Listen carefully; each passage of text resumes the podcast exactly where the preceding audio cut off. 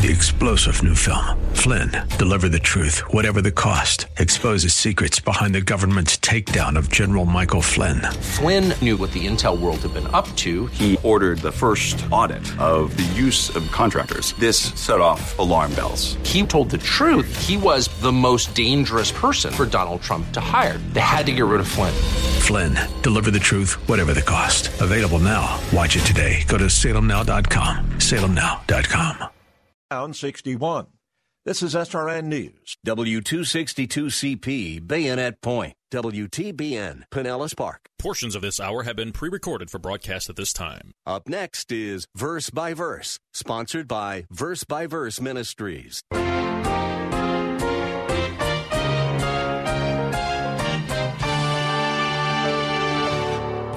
If you're going to be kind as God is kind, you have to think of creative and practical ways to minister to people. You need to meet people's needs in some very tangible, specific ways. We don't just talk about mercy. We don't just preach about it. We want to do something about it. And we're to do something in very tangible ways. Even if they are people who are our enemies. This is grace. God's grace is practical. Our grace should be practical as well. We will consider today, on verse by verse, just how we can go about tangibly expressing the same grace God has lavished on us to some of the people around us. We are delighted to have you in class with us today. Pastor teacher Steve Kreloff is giving us a detailed series of lessons from the life of King David, the greatest king in the history of Israel. Pastor Steve is the teaching pastor at Lakeside Community Chapel in Clearwater, Florida where he has been serving for over 27 years. Today we will be concluding a three part message about the kindness of God. David had just done something completely amazing for that period of history. Rather than wipe out the descendants of the previous king, King Saul, he chose to be gracious to them, especially to the most lowly of those descendants, Mephibosheth. What a great illustration of the way we ought to demonstrate grace, especially to those who are in no position to return the favor. Our main text is 2 Samuel chapter 9, but be ready to turn for a while to chapter 1 of Mark. Now here's Pastor Steve. Let me show you what I mean. For example, when Jesus walked on this planet, much of his ministry was directed towards who? People who were poor, people who were lame, people who were blind, people who had illnesses, people who were demon possessed. And what did he do for them? He healed them. He healed them. Compassion. He was never too busy to be compassionate. He actually touched lepers. He expressed tenderness. He always had time for the outcast. Jesus was so compassionate that many of his healings were done when? On the Sabbath. And the Pharisees, those, those absolute hypocrites, kept criticizing him for healing on the Sabbath, and Jesus refused to change. He never broke the Sabbath, by the way. That was never God's intention that you couldn't heal on the Sabbath. That's, that's ludicrous. But you know why he healed on the Sabbath? Because when he came in contact with human misery, he didn't want another day to go by in which that person would, would remain in that miserable state. And so he healed them regardless of the fact that the Pharisees, once they saw this, said, we got to kill this guy. Can't have someone doing that and leading the people. But there's some specific portions of Scripture that, that tell us how merciful Jesus really is. In um, Mark chapter 1, you don't need to turn there. Let me just read it to you. Verse 40, it says, for example, And a leper came up to him, beseeching him and falling on his knees before him, saying, If you are willing, you can make me clean. Now, did Jesus say, Beat it, I'm teaching. What are you doing here? Don't get too close. We might get it. But, no, it says, Verse 41, and moved with compassion, he stretched out his hand. Nobody touched a leper. Nobody touched a leper, but Jesus did. And he touched him and said to him, I'm willing, be cleansed. And immediately the leprosy left him and he was cleansed. Probably the first time in years that anybody has ever put a physical hand on that man. Amazing. Chapter 1. Same chapter, verse 32. And when evening had come after the sun had set, they began bringing to him all who were ill and all those who were demon possessed. The whole city had gathered at the door, and he healed many who were ill with various diseases. He cast out many demons, and he was not permitting the demons to speak because they knew who he was. This had been, if you follow Mark 1, this had been a very busy day in the life of our Lord. He was, he must have been tired. It started with the Sabbath um, uh, time in the synagogue. and it must have been a very tiring day. He healed Peter's mother in law. And then now, when he wants to rest at night and he's tired, the whole city comes. Now, granted, it wasn't a big city. When the Bible says city, city it, was, it was small villages on, around the Sea of Galilee. But there had to be a lot of people who came to him, and he must have been he, he must have been very tired, and yet he did not turn any away. Why? Because he was compassionate. This is the heart of God. And you know what? Let me tell you this: that that um, many of you may think, well, you know, we know the theology of the Old Testament. That was his his miracles were one way that he fulfilled prophecy that the people would know that he was the Messiah. And that's true. Remember when John the Baptist was in prison, he sent somebody to, to ask, are you the Messiah or is someone else coming? Jesus said, you go tell John, the blind receive their sight, the lame are walking, the poor are ministered to.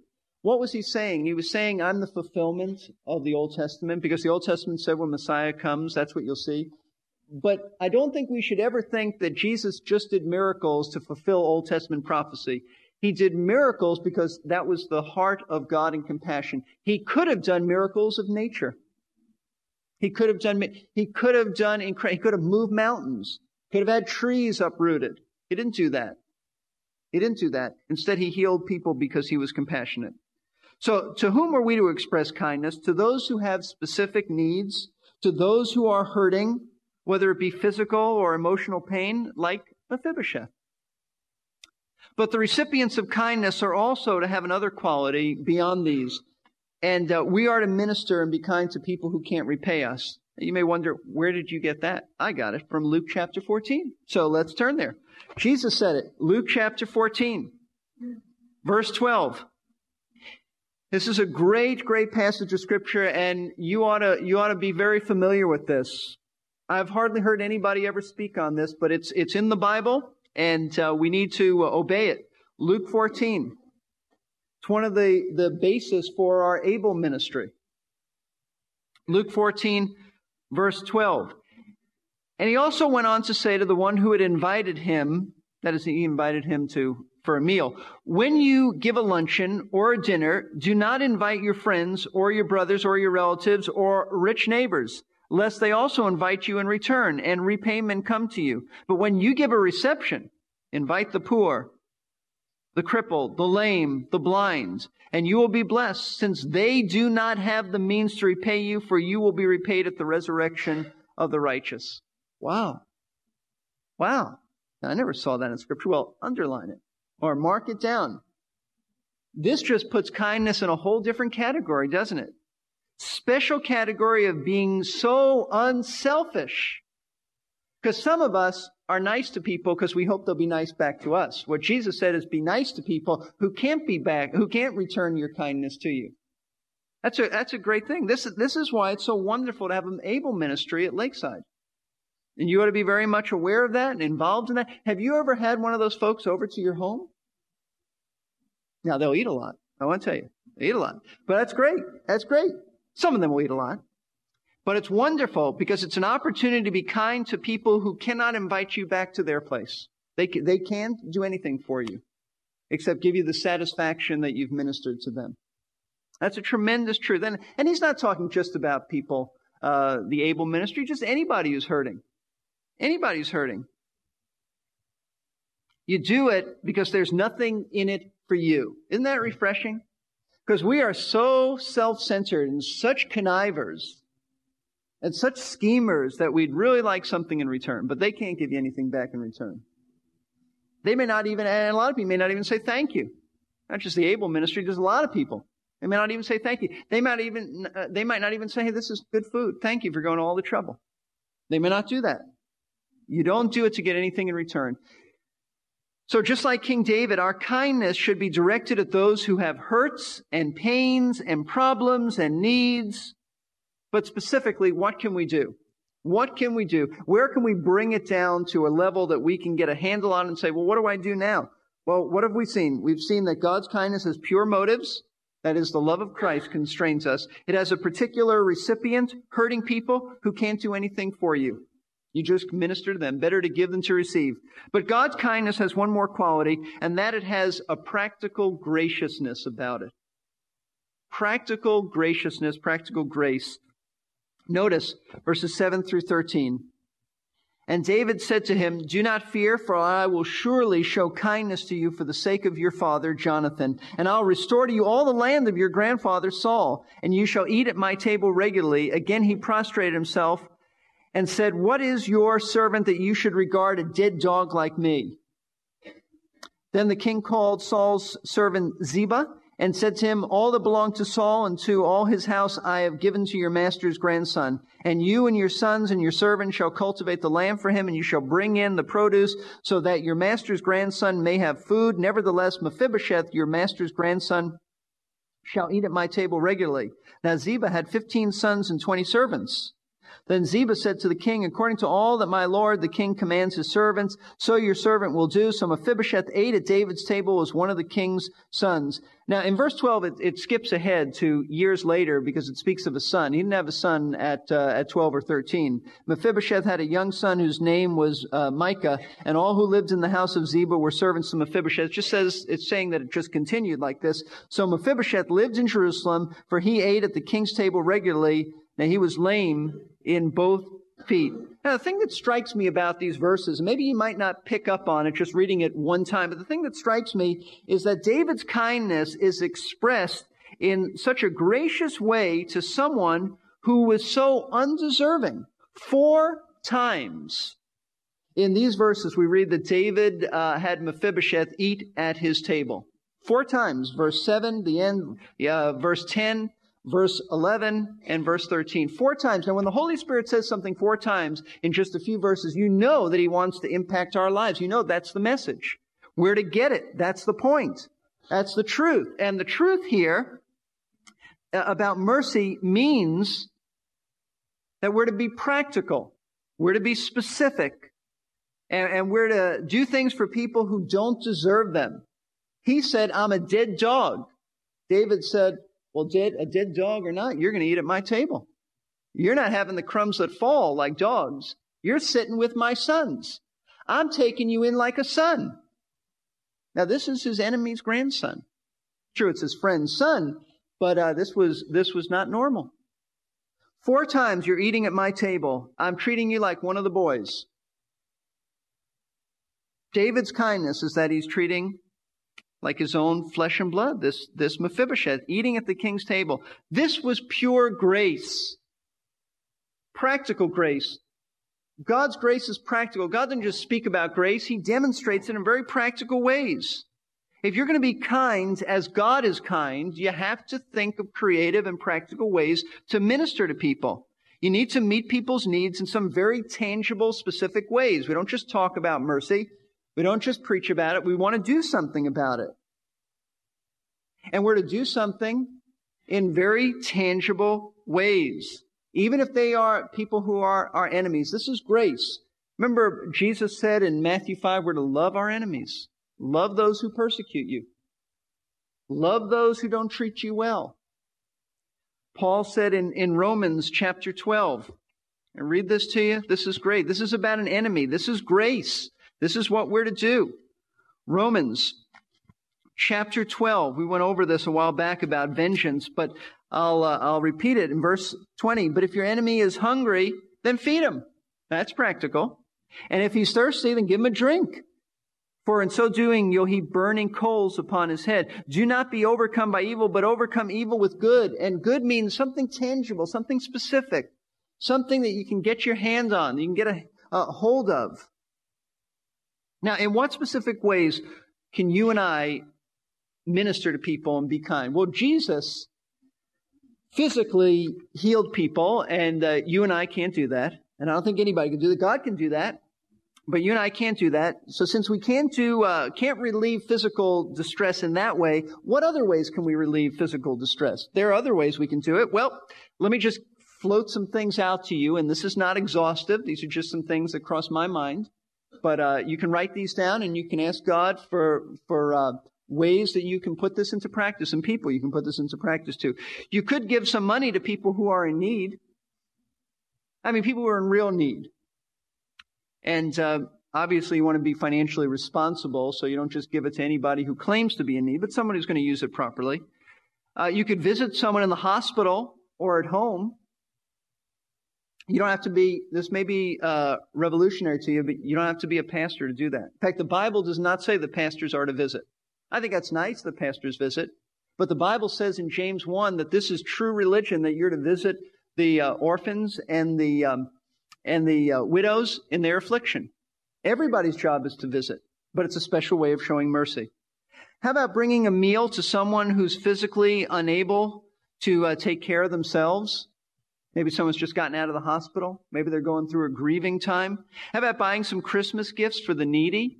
And we just, uh, David announced that about uh, something we can do for those who are prisoners in, uh, in jail. Do that for their children. How about uh, giving some clothes for Isaiah's closet or salt and light? I mean, these are some tangible ways you can do this. How about having someone over for a meal, taking somebody out for a meal who's, who's lonely? You can show kindness to those who are hurting emotionally. And I guess I just mentioned that about taking somebody out for a meal who, who maybe they can afford a meal, but maybe they're just so lonely. How about some of the singles in the church, some of the widows in the church? You think they're lonely? You think they maybe would like somebody to pay some attention to them? Sure. How about college students? Invite them to your home. How about giving someone some wise advice? You think that would be a kind thing to do? In fact, I read in Proverbs 16. This is great because our, our words really minister kindness. They can. They can also be very destructive. But Proverbs 16 verse 24 says this, pleasant words are a honeycomb, sweet to the soul and healing to the bones. You want to minister kindness? Then speak something really encouraging to somebody. And you know, you know what I think about this whole thing on kindness? That you and I should really be experts on kindness, on practical grace to others in expressing God's kindness. Why? Because, and listen to this, because what David did for Mephibosheth is very similar and may very well in God's um, mind be illustrative of what God has done for us. We're just like Mephibosheth. We're just like him spiritually. Shameful, lame, spiritually lame. We're outcasts. We're outcasts of the kingdom of God. We were once enemies of God, hostile towards him. The wrath of God was upon us. We were undeserving of his kindness. In fact, we still are undeserving of his kindness. But God took us from a barren place, a barren place spiritually, a place of spiritual desolation and isolation, separated from him and he's made us his children. Now, folks, that's mercy and that's grace. People who didn't deserve it. In fact, don't close your minds, but I close with this. Just listen to this. If you want, you can close your eyes. Don't fall asleep. You can close your eyes and just listen to this. Ephesians 2, 1 through 9. We are spiritual Mephibosheths. And you were dead in your trespasses and sins in which you formerly walked according to the course of this world, according to the prince of the power of the air, of the spirit that is now working in the sons of disobedience. Among them, we too all formerly lived in the lusts of our flesh, indulging the desires of the flesh and of the mind, and were by nature children of wrath, even as the rest. But God, I mean, that's, that's a great, great phrase in scripture, turning point in scripture. But God, you can, you can preach your whole message on this. But God, being rich in mercy because of his great love with which he loved us, even when we were dead. In our transgressions, made us alive together with Christ. By grace, you have been saved. And raised us up with him, you spiritual Mephibosheths, raised us up with him and seated us with him in heavenly places in Christ. In order that in the ages to come, why did God do all of this? Why has he been so kind to us? Well, because he loves us, but also in order in the ages to come, he might show the surpassing riches of his grace in kindness towards us in Christ Jesus. God's kindness just continues to flow. For by grace you have been saved through faith and that not of yourselves, it is the gift of God. It is not only that salvation is the gift of God, it is actually that faith is the gift of God. Because as David made the, the initiative to reach out to Mephibosheth, so God made the initiative to reach out to you. You didn't, you didn't just wake up one day and said, I think I'll believe. God did it. And he gave you, and I don't understand how all this works, but he gave you the gift of faith to believe. And he also saved you. Not as a result of works, that no one should boast. We can't boast because we have been the recipients of mercy. So I say to you, and I say it to myself, that we ought to be able to be the kindest people on the face of the earth because we know what Mephibosheth went through because we were just like that spiritually. And we can in turn be kind to others because God has been kind to you. Now, if you have never experienced the mercy of God and salvation, understand that you are spiritually lame. You're an outcast. You may be religious. You may be a nice person. You may even be a lot nicer than some Christians. You may treat other people a lot nicer than believers do. But you're outside. You're outside of the kingdom of God. You're a spiritual outcast. And God has done something to make you sit at his table, take of the riches of his grace. Christ has died for you. And you need to accept that gift. Just as Mephibosheth didn't say, No, I think I'm going to go back to Lo-debar. Thank you. I, I appreciate your offer. No, he received it. He received it. He believed David's word and he came to his table regularly and he ate of the food. You can come to Jesus Christ and eat of the, of the spiritual food and the water that he gives you and you'll never thirst again. I invite you to do that. I invite you to come up after the service. Speak to somebody who, who will be here and uh, right at this the pulpit area and they'll be happy to talk to you. Let's bow for prayer. Father, I thank you that you've been so kind to us, kind beyond all measure. Your mercies, as, as you said in Jeremiah, and Lamentations are new every morning.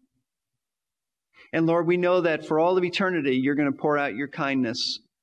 Not, not so that we would boast, so that we would praise you, and we do praise you for that. We have been just like Mephibosheth, lame, outcast, shameful. But Lord, I thank you that we're part of your family now. Uh, we're not like your family. We are your family. We've been adopted into the family of God. That's something that even Mephibosheth didn't have. And I praise you for that, Lord. You've treated us so wonderfully. Help us to treat others like that. Those, especially in the able ministry, but others who are also hurting, who are in need, physically, emotionally, spiritually. I pray that you help us to be sensitive to their hurts, their pain, and to do something tangible, practical that can relieve it, not just to talk about it, but to really minister with the love of Christ. I pray that you'll draw some to yourself, that they might see their Mephibosheth type condition and come running to the, uh, to the King of Kings. I pray this in Jesus' name. Amen. Amen. Thanks, Pastor Steve, for another great lesson from the life of David. G.W. Knight said that when we put in a day's work and get paid for our labor, that is wage.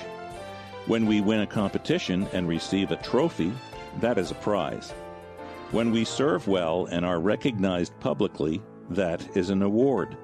But when a person is not capable of any of those things but still receives the wages, prizes, and awards, that is a pretty good picture of God's grace. May we be more than recipients of His grace. He wants us to be conduits of His grace. Next time on Verse by Verse, Pastor Steve Kreloff will take us on another phase in the life of King David. Pastor Steve is the teaching pastor at Lakeside Community Chapel in Clearwater, Florida, where he has been faithfully preaching the Word for more than 27 years. These daily radio Bible classes are produced by Verse by Verse Ministries. Pastor Steve has some thoughts to share about how and why you might get involved. I'm Pastor Steve Kreloff with a special message about why people like you choose to support verse by verse with their prayers and financial gifts. It's my hope that you're encouraged in your faith and strengthened spiritually through the teaching you hear on verse by verse. If you've been blessed through verse by verse, please consider supporting this ministry with prayer and your financial gifts. You can call 727 441 1714. That's 727 441 1714 or drop us a line at P.O. Box 5884, Clearwater, Florida 33758. That's P.O. Box 5884, Clearwater, Florida 33758. Thank you. You can learn more about Verse by Verse Ministries at our website, versebyverseradio.org. We have several valuable resources there, including audio files of today's and many previous classes available for download or online listening. That's verse by verse radio, all one word, dot org. To order a CD or cassette with this entire message, excluding announcements, call us at 727 239 0306. Leave your name and a number, and we will get back to you during regular office hours. Over the past three days, we have learned from one of David's success stories. Next time on Verse by Verse, we will begin. Three star general Michael J. Flynn, head of the Pentagon Intelligence Agency, knew all the government's dirty secrets. He was one of the most respected generals in the military. Flynn knew what the intel world had been up to, he understood its funding. He ordered the first audit of the use of contractors. This set off alarm bells.